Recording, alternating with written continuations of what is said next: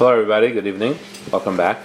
Um, this week we is Parshas Toldos, and we are beginning a new malacha, the malacha of Taifer and Kerea, which is sewing and um, tearing, which is the inverse of sewing. So undoing stitches or undoing a, uh, a bond would, is called Kerea. It uh, covers all those. So the malacha of taifer, the malacha of sewing, is essentially what it means is connecting two articles of clothing together through stitching. But included in this malacha is also gluing two pieces of paper together or taping them together. That would also be taifer. And likewise, another application of this malacha would be stapling two pieces of paper together. That also would be considered taifer.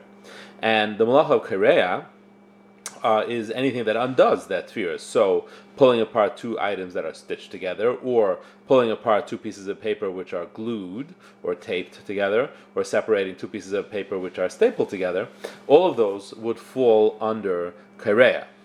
And this creates many situations which then will be a question of either Taifer and Kerea. Um, and I hope to go through many of them individually.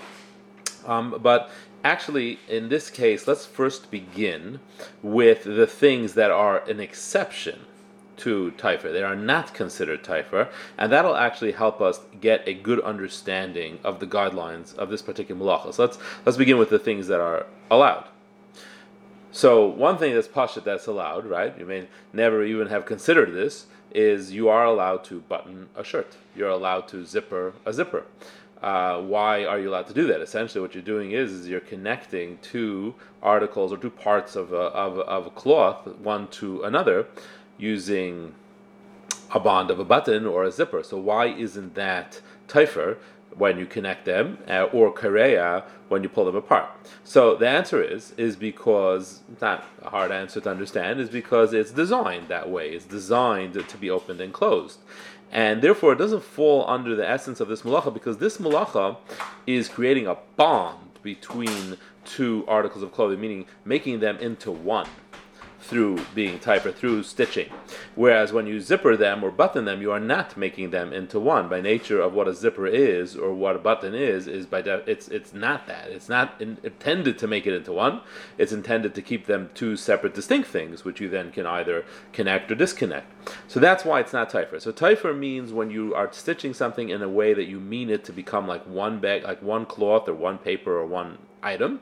Uh, whereas when you're using a, a, button or a zipper, that's not the intention at all. You want them to have a connection, but you not you are not intending it for it to become like one.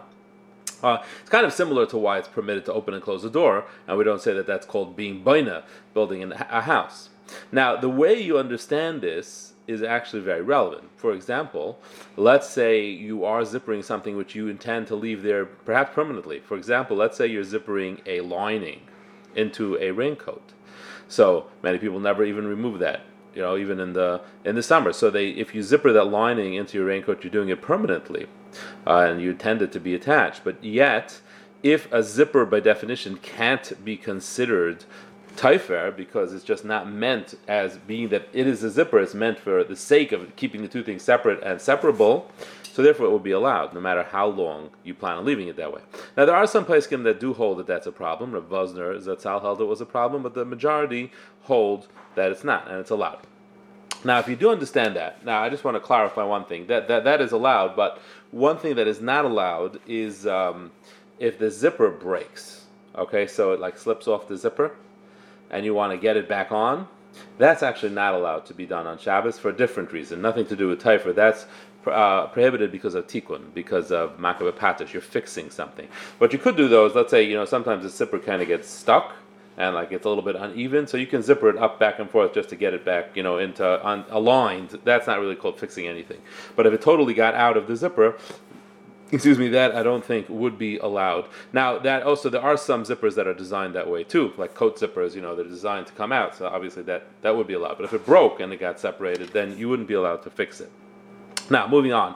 So, if this, once you understand this concept and you're looking at buttons and zippers this way, so this brings us now to the next most common application of the question of Taifer, which is using safety pins or pins on on Shabbos. So uh, if you want to use a safety pin to close a neckline, or you want to use a safety pin to pin up a hem that is either has fallen down or is too low, uh, so is that called taifer? Are you considered stitching together two parts of a, of cloth um, with uh, using in this case the the medium of a of a pin? So here you really could make a very good argument that a safety pin, let's start with that because it's even simpler, a safety pin shouldn't really be different than a button. I mean, why should we look at it differently? A button is is is by nature of its design, it demonstrates that it's not meant to bond it into one thing. It's meant to be open and closed and, and separable. A safety pin, I think, is pretty much the same thing. It's designed not to be a permanent thing. It's designed to be open and closed and removable. So it should also be as permitted as a button, and therefore it wouldn't make a difference how many times you loop the safety through uh, pin through or how you use it. It's by definition not Taifer. And the Chazon Ish, that is what he holds. He holds that there's no problem at all using a safety pin, and I think even a pin, for that reason, because it's just like a button. It's it's by nature of its design. It's very clear that it's not meant to create a permanent bond or any kind of bond between the two things. It's a temporary closure. Rav Moshe Feinstein had another um, argument why a safety pin or a pin should be permitted, and his argument was because he says that we only define something as stitching when, in order to undo it, you have to actually rip something. So when you stitch something with uh, thread, so when you want to separate the two things, you actually have to rip it, you have to cut it. That's how we know that that's called stitching and that's called ripping. But a safety pin, he says, when you undo it, you don't rip anything; it just slides right out. So therefore, it doesn't require ripping to take it out. It can't be called taifer or, or sewing when you put it in. So he allowed it for that reason. So there are a number of poskim that hold that a safety pin and a pin don't even get into an issue of taifer at all. And according to them, you'd be able to use it without any problem on Shabbos. Uh, but not everybody agrees with this psak, and it's something that. Um, that, that, I see someone is uh, asking, uh, Mr. Mervis, you're asking, uh, is there a problem that the pin might create a hole, a bigger hole in the clothing? So that would be a, a Kore'ah problem. You're ripping your clothing. So we'll talk about that, Bez Hashem. We'll talk about it uh, when we, we get more to Kore'ah next week. Um, but in any case, the uh, the Mishnah Berurah brings down because pins, uh, safety pins are relatively recent, but pins have been around forever. So the pins that were discussed in very, very early Poskim, and there were a number of Poskim that disallowed, they said it's prohibited to use a pin to pin together clothing on Shabbos, that it is Taifer. And the Mishnah Berurah does bring it down. So therefore, there is a reason to uh, to be machmir.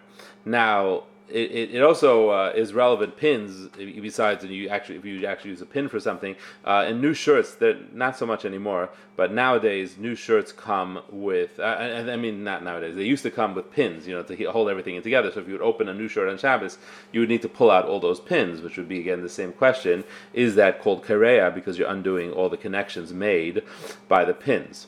So this would be dependent on this machlaikas. Do we consider a pin and a safety pin is it considered taifer or not? Now there's another machlaikas which we can use, and that is there is another heter here. There, there Mishnah Berurah brings uh, question: Do we consider taifer the same like kaisher? Meaning, do we consider sewing the same like knotting? And by knotting, we know that there is a heter. That's what we were talking about the past couple of weeks, right? There's a heter. It's a leniency if you only did it for 24 hours, less than 24 hours. You're allowed to tie and untie a knot. So by that token, you can also stitch or undo a stitch as long as it was done for less than 24 hours. So if that would be the case, then you'd be allowed to use a safety pin as long as you plan on unpinning it, which by you know a neckline is almost always the case. Uh, but even a hem, so you could just just plan on untying it or on, on, unclipping it by the end of the day, and then it would be permitted. Now that's also a machlaikis, but now we can put the two things together. That being that a safety pin, we don't even know if it's a problem of being taifer at all, right? We don't even know if it, if it goes into the category of sewing, and even if it does, as long as you do it for less than 24 hours, again, there's another number of can hold that that itself is a reason why it should be permitted. So if you do, if you have both those conditions, then you certainly can use a safety pin without any problem because you have a, co- a combination of those two uh, of those two heterim. Okay, so we'll uh, we'll we'll uh, continue down this route um, next week as well. There's some other other combinations of heterim that you can make as well, as far as using pins and safety pins. But this is the the the basic beginning of understanding the concept of what this malacha of stitching is. It's the malacha of creating two things because you want it to be bonding two things. I'm sorry, because you want them to become one. And whenever it's that is not the intention, you want them to have a connection, but it's meant to be open and closed like a button and possibly a safety pin. That, those are not considered taifer, and that's why one reason why it's possibly mutter, or because it's temporary, which is kind of the same idea is another reason why it would be mutter, and certainly if you have both of them together, is why and when you would be able to use a safety pin on Shabbos without running into this problem of, uh.